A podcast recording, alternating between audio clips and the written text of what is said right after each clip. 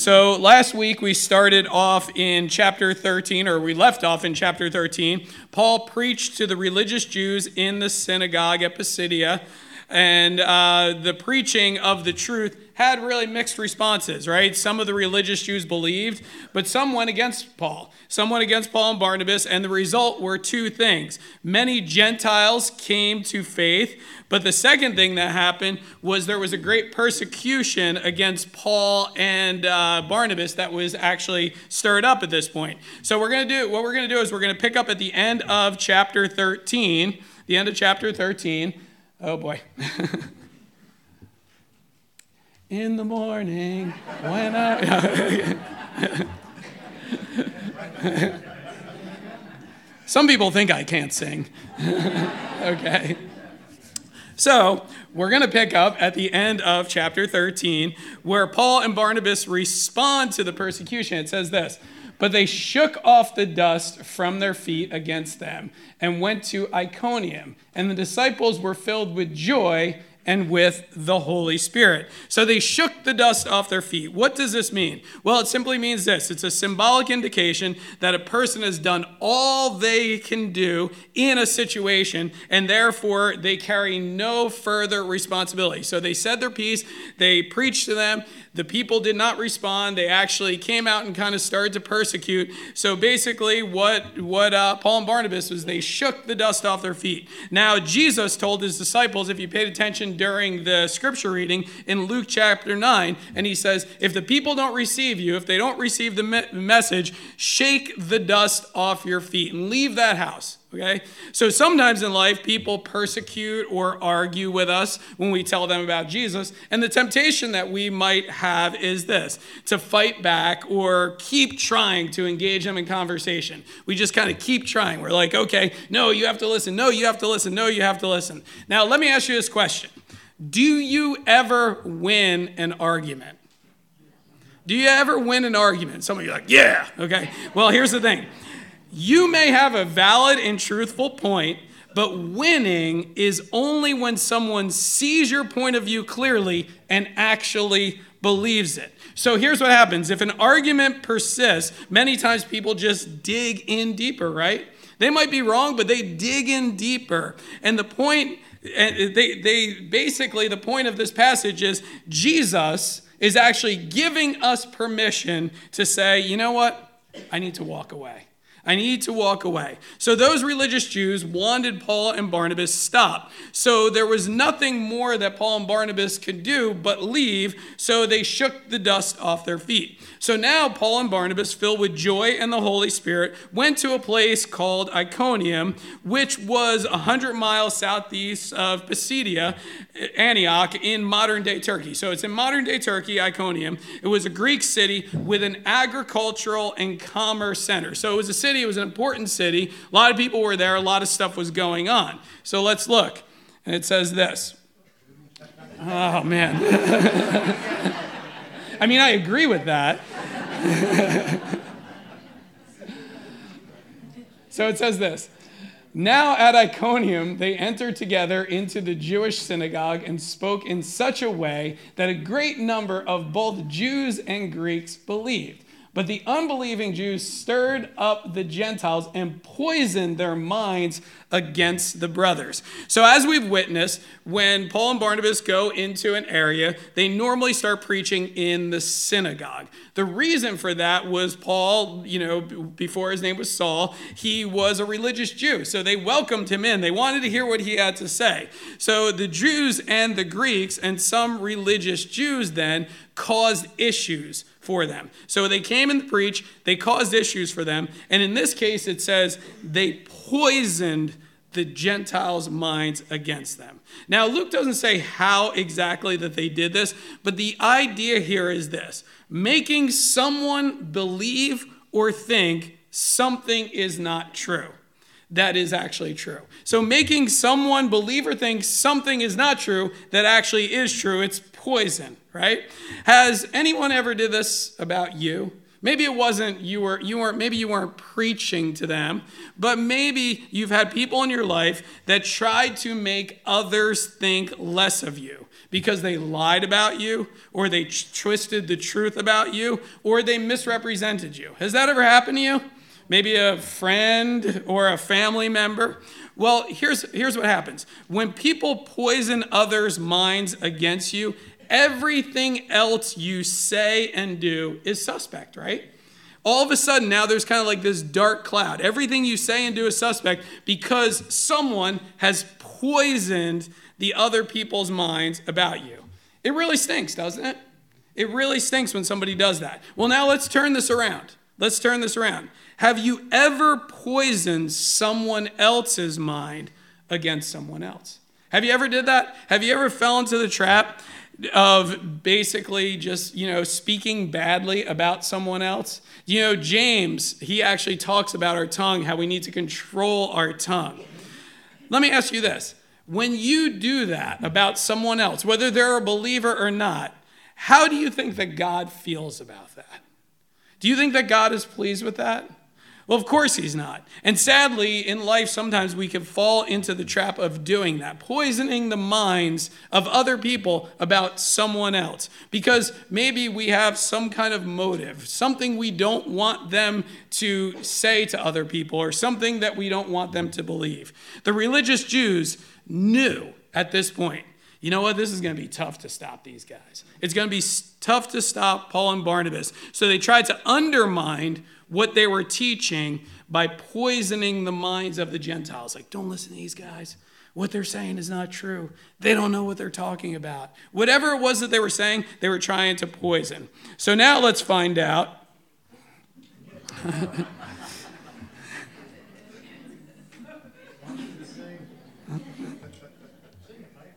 I'm not singing again.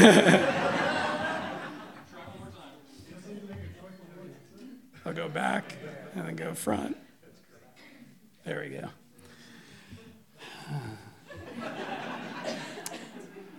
So they remained for a long time, speaking boldly for the Lord, who bore witness to the word of his grace, granting signs and wonders to be done by their hands.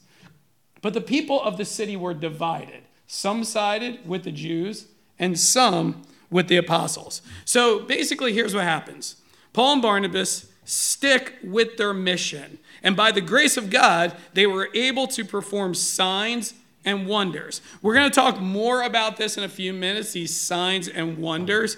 But unfortunately, at this point, the city was divided because of what Paul and Barnabas were teaching. You know what? When, when this happens, it's tough, isn't it? Does anybody know about a divided, maybe country? Anybody know about that? Okay. It's hard to get things accomplished when people are divided, isn't it? It's very difficult to get things accomplished when things are divided. So, see if this works. Yay. when an attempt was made by both Gentiles and Jews with their rulers to mistreat them and to stone them, they learned of it and fled to Lystra and Derbe, cities in Lycaonia, and to the surrounding country. And there they continued to preach the gospel. So basically, what happens is, is Paul and Barnabas kind of said, like, okay, you know what? this place is not really ripe to be preaching right now. So we're going to get out of this city and we're going to end up in this Roman province of Lycaonia. And they continued, and Luke focuses the next section on what happened in this little city called Lystra. Now, at Lystra, there was a man sitting who could not use his feet. He was crippled from birth and had never walked. He listened to Paul speaking.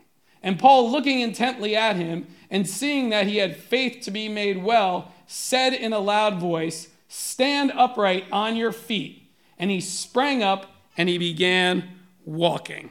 So now here's this miraculous sign and wonder. Now we've dealt with this so far in our study of Acts, but just a reminder. They were living out the New Testament. Remember this? They're living out the New Testament, and this was a special apostolic time in which God gave them powers to heal like this. Actually, the scripture reading in Luke 9, Jesus sent out his disciples and he said, I give you the power to cast out demons and to heal the sick. So this miracle was performed to heal this man, but it was also to validate that Paul and Barnabas were on a mission from God. They were on a mission from God. Now, something I want to point out to you here is this this man listened to Paul speaking. And Paul could see, okay, this man, something, you know, I, I, could see it in his eyes. And I don't know if you realize this, but I could see, when, when I'm up here speaking, I could see who's engaged, who's listening, who's dozing off, who's, who's like this guy. um, I could tell, okay? I could tell just by the expression on your face. And those of you who are sitting in the back, you think you're hiding. Actually, you people in the front, you're hiding because I look that way, okay? I look right over your head. So here's the thing Paul knew it's landing with this guy.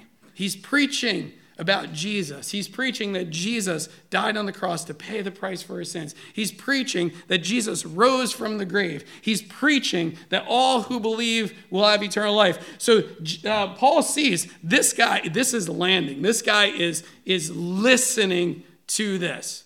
So Paul looks at him and he heals him. Looking intently at him and seeing that he had faith to be made well, said in a loud voice, Stand up on your feet. And he sprang up and began walking.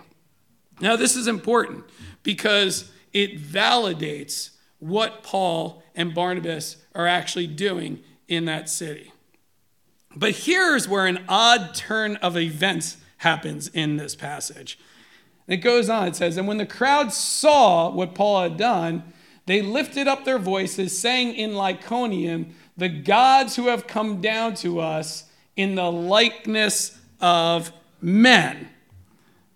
Then it goes on, it says, Barnabas they called Zeus, and Paul Hermes, because he was the chief speaker and the priest of Zeus, whose temple was at the entrance of the city, brought oxen and garlands to the gates and wanted to offer sacrifice with the crowds. So now here, Paul and Barnabas, Paul heals this man, and they witness a miracle, and they saw Paul and Barnabas, and they said, Well, this must be Zeus and Hermes. What's going on here, right? So basically, what happened is 50 years prior, the poet Ovid recorded an ancient local legend in his work called Metamorphosis, in which Zeus and Hermes came to earth disguised. Now, remember, Zeus and Hermes aren't real, just to clear that up, okay? Um, Zeus and Hermes came as men, okay? Disguised as men and looking around the area to see who would be hospitable to them, who would welcome them into their home and feed them. So basically, what happened was they were in this town and no one would welcome them in. So they went up the hill, and there was a poor elderly couple that allowed them into the house, fed them, and were hospitable to them. So Zeus and Hermes were so mad at all the other people, they decided to flood out the whole town and kill all the people. So basically, these people grew up with this legend Zeus and Hermes like they get mad if you're not nice to them, okay? So basically, what happened was all these people grew up with this ancient legend, and now Paul and Barnabas do this miracle. So they're thinking, Zeus and Hermes are back. We better be nice to them, okay? Or else they're gonna wreak havoc and kill us all. So basically, they brought sacrifices to Paul and Barnabas. So here's how Paul and Barnabas respond.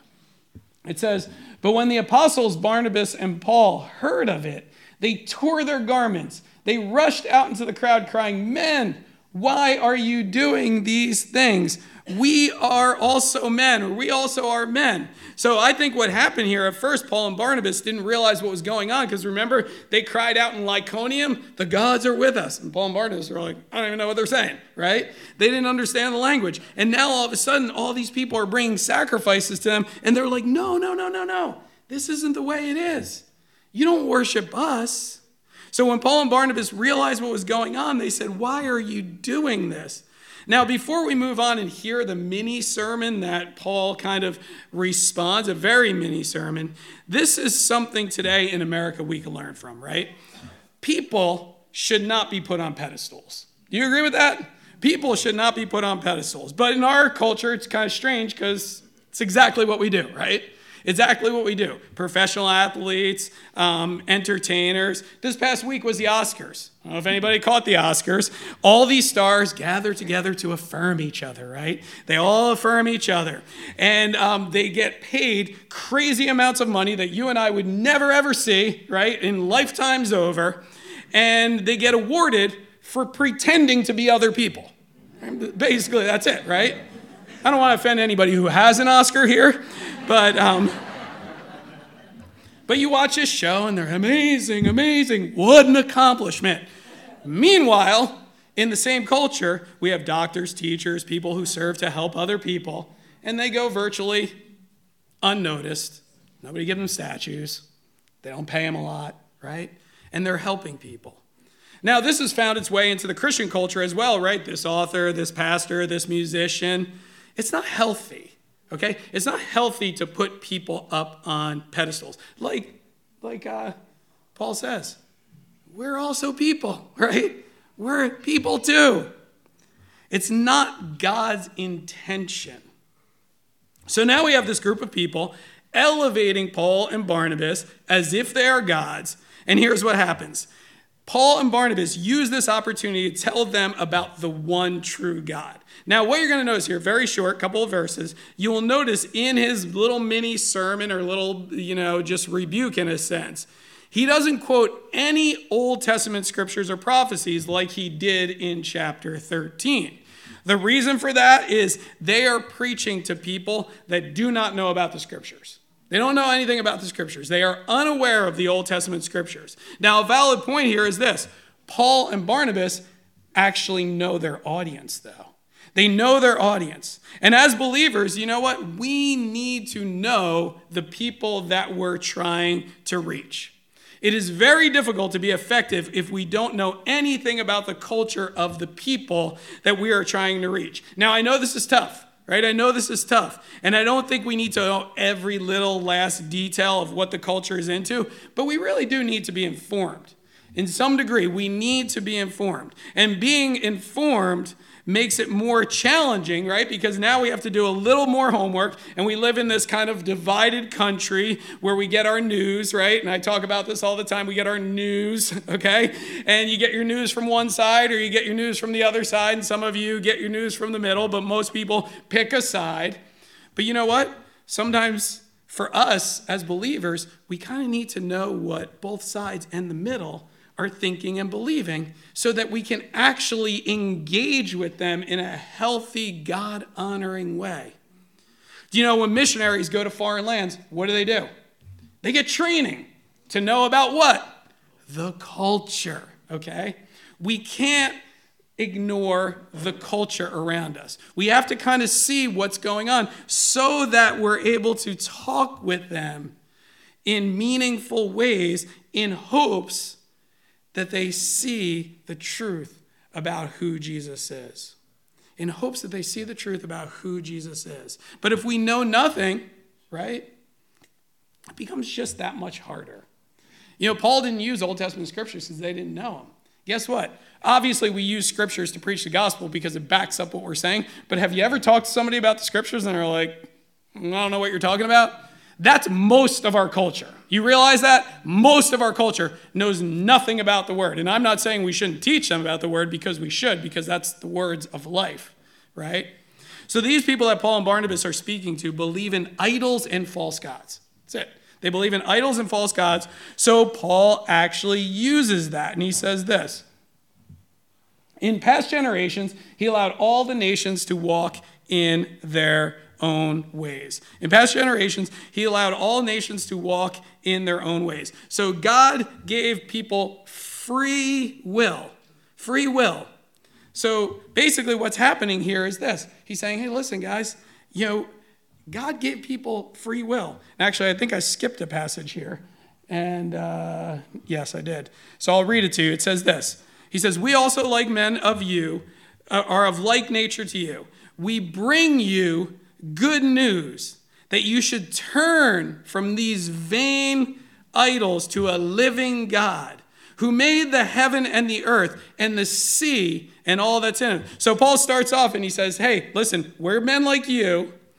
We're not gods. This is important in general for us because people are not gods, okay? If you're looking at this culture and saying, wow, that person's amazing, that person's amazing, that person, what an accomplishment, this and that, well, listen, you know, tone it down a bit, okay? Tone it down.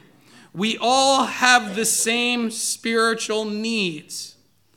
Then, first, he tells them, he says, turn away, turn away. They need to turn from the vain things, or in other words, turn from their idols and their false gods, or whatever they're trusting in. Turn to a living God, the Creator. Paul's using what we call general revelation, meaning that everyone can see there's a God because of creation. So now we look at our culture, biblically illiterate, but guess what? They go outside, right? Okay? They go outside and they could see creation. They could see the sun. They could see the moon. They could see the mountains. They could see the oceans. They could see everything around them. So we use that. Where do you think that came from? Well, it came from by chance. Oh, that's kind of weird. Okay? You really believe that? Let's like put some skin on that. How did this happen? So that's what he does. Then he goes on and says, In past generations, he allowed all the nations to walk in their own ways. So God gave people free will. Okay, God gave people free will. The reason why people can do the things that they're doing is because God gave us free will. So then he goes on and says this Yet did not leave himself without witness, for he did good by giving you rains from heaven and fruitful seasons, satisfying your hearts with food and gladness. So now he says, you know what? Not only do you have general revelation, we can all see that there is a God through creation. Then he tells them there's something called common grace. That means that God blesses all people through creation. There's none that are hidden from this, right? Everybody is blessed by the rain, by the sunshine, by the fruitful seasons and the food that we have, right? We're all blessed by that. That's God's common grace. Now, Luke does not record whether Paul dropped an entire gospel message at this point, but what we do know is this he knew what the people were into. He knew what they were worshiping. He knew they knew nothing about the Old Testament. He knew they worshiped these false gods. He knew that they saw creation. He knew that they planted stuff and then grew it and ate it. He knew all that stuff. So he said, Hey, listen, I'm going to use what I know. Sadly, even with these words, they scarcely restrained the people, the, the people from offering sacrifice to them. So basically, they just kind of mm, fell on deaf ears. So they're in Lystra, and lo and behold, at this point, the Jews that persecuted them in chapter 13 show up. Okay, let's get these guys. What are they doing here? They're preaching in the synagogue. Now they're preaching to these, you know, heathens. We don't want this message out here. So then it goes on to say, but Jews came from Antioch and Iconium and having persuaded the crowds, they stoned Paul and dragged him out of the city, supposing that he was dead. So not only did they show up, but they brought some presents for Paul, okay? They stoned him. This wasn't a, hey, you broke the law stoning. This was a, let's get this guy. Let's kill him, okay? Literally, let's kill this guy. They thought he was dead. They dragged him out of the city. Could you imagine Okay? How many people at this point would be like, you know what? I think I need another profession. Okay? I think I need to do something else with my life. This doesn't really seem to be working. That kind of hurt. Okay? How many of us would stop? Be honest with yourself. How many? There is a, a definite, like, a, a path of least resistance here. So here's what happens. But when the disciples gathered about him, he rose up and entered the city, and on the next day, he went with Barnabas to Derbe. So I would imagine Paul at this point was pretty banged up and he didn't let it stop him. Sometimes, you know what, when we're doing ministry, things don't go as planned. Would you agree with that? Things don't always go as planned. And sometimes we're tempted to actually stop. You know what? Maybe you're working with kids. Maybe you're volunteering at kids club or youth ministry or Sunday school, and you're like, these kids don't listen. Guess what? Kids don't listen, okay? That's part of life. Don't get discouraged by it. Maybe be a little different in the way that you communicate with them. Maybe spend a little bit more time praying before you actually volunteer for that ministry or before you serve in that ministry. Don't get discouraged. Don't let it sidetrack you because guess what? We all know this to be true. We need to make sure that we're effective with the coming generations. You know what? Our church is pretty much like one or two generations away from extinction, isn't it? If all of a sudden we just decide like we're not doing this anymore, we don't we don't need the kids anymore. And you'll see this. Some churches, they don't put money into reaching out to children and youth. They don't. Okay? We do because we know that their souls are important, but not only that, we want this to continue on for generations and generations to come. You know, maybe you're one of the musicians that, you know, does the, the music ministry and somebody complains and you get discouraged. Man, I'm up there, I do all this stuff, and somebody's, hey, guess what? You know what? Sometimes people are going to complain. We're sinners. People complain. People say nasty things sometimes. Maybe you're trying to share the gospel with somebody. You're like, you know, I, Pastor Mike's been talking about Acts, and those early believers there, they were they preach no matter what. So I'm gonna go to work and I'm gonna talk to people about Jesus, and they're like, "Get out of here!" And you're like, "Oh, that doesn't work." You know what I mean? Like, you so you get discouraged and you stop. You stop. And you think like, ah, you know, living a life that's pleasing to God, it's not really worth it because nobody even notices, nobody really cares, and I feel like I'm not effective. Don't get discouraged. Or Paul, at the end of his, at the end of this little section in his ministry, right? He didn't even walk out of the town, okay? They dragged him out of the town. They dragged him out of the town. Let me tell you this. You know this. It's easy to quit. It's easy to quit. But is that what God wants you to do? Is that, I mean, I know there's some circumstances where you have to shake the dust off your feet, right? But if it's just like discouragement because things aren't going exactly the way that you thought they were going to go when you signed on the dotted line to help out or do whatever it is, think before you decide to quit and press on. Go to the Lord before you decide to quit and press on. So then it goes on. It says, when they had preached the gospel to that city and had made many disciples, they returned to Lystra and to Iconium and to Antioch, strengthening the souls of the disciples, encouraging them to continue in the faith, and saying that through many tribulations we must enter the kingdom of God. So now, basically, if I put a map up there, they went in a big circle. They're back where they started from. They went in a big circle, but here is what happened they were persecuted. So then, what they figured was you know what? Because of our persecution, we need to encourage the churches that we are at because if things like this start happening to them, they might fold. So they went back, they wanted to encourage, and basically said, like, hey, listen, this is part of your Christian life. You're gonna suffer. Okay? You're gonna suffer at the hands of sinners because you have the message of life. Satan doesn't want that message of life to get out. So, guess what? Things aren't always gonna go as planned. It's just the way it is. So they went back and they said, Listen, guys, we want to encourage you guys. Part of your life, many tribulations, we must enter the kingdom. This is not saying if you don't suffer, you're not going to heaven, but he's saying this the pathway to heaven for the believer, as you believe, in, and the pathway to heaven is this it's going to be marked with some suffering. You don't, and you know this, right? That when you believed in Jesus as your Savior, did everything go well? Did you get checks in the mail and like everything was like, yay, everything's perfect now? Actually, for some of you, when you became a believer, things got harder at first, and you're like, dude, what's going on here? I thought the guy on TV said everything's gonna be all right, okay? it's not what Jesus says, okay? It's not what Paul says. So, what they did was they made sure the churches were in good shape, and here's how they did it.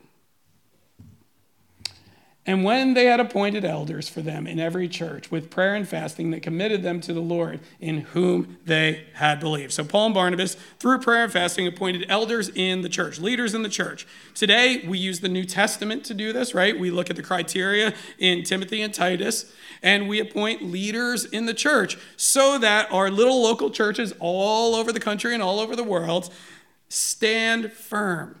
People that are there to cheer you on. You know what? I don't think I've ever really had anybody come to my office and be like, I'm super discouraged and I think I should quit. I don't think I've ever said, You're right, quit. Okay? Usually I'm like, let's think about this. Let's pray about this. What's going on in your life? Maybe you need a break. Whatever it is. But the, the, the truth is, my role as a pastor is to encourage and to help you to be successful in what God has called you to do. So then the chapter closes out with Paul and Barnabas on their way back to Antioch. Remember, they're making this whole circle. This is Paul's first missionary journey, essentially. And it says, Then they passed through Pisidia and came to Pamphylia. And when they had spoken to the word, word in per- Perga, they went down to uh, Attalia. And from there they sailed to Antioch, where they had been commended to the grace of God for the work that they had fulfilled. So basically, then they get there and this happens. And when they arrived and gathered the church together, they declared that God had, what God had done with them and how he had opened a door of faith to the Gentiles. And they remained no little time with the disciples. So now Paul comes back and says, Hey, listen, you know what? We preached here, we preached there, we were sent out it doesn't even say that Paul's like, you know, and I got stoned too. You know what I mean? Like, so basically, they just come back and they're like, you know what? This is having an impact. It's working. People are believing. God opened the door for the faith of the Gentiles. People that have no Jewish upbringing. Remember, this is the section to the ends of the earth. People are believing. What Jesus told us, hey guys, it's right, okay? He told us to do this, and it's happening. They reported that the mission God had called them to was being fulfilled. I believe that God has a mission for us, right? And when we press on and keep going, He'll continue to fulfill that mission. It's not going to be without problems, it's not going to be without trouble, it's not going to be without persecution. I mean, honestly, I'll just tell you right now for us as believers, we're in a really good spot. We still can have our Bibles, we still can worship, we still can gather together. Let's use it, okay? Let's use it to make an impact to the community and even further out.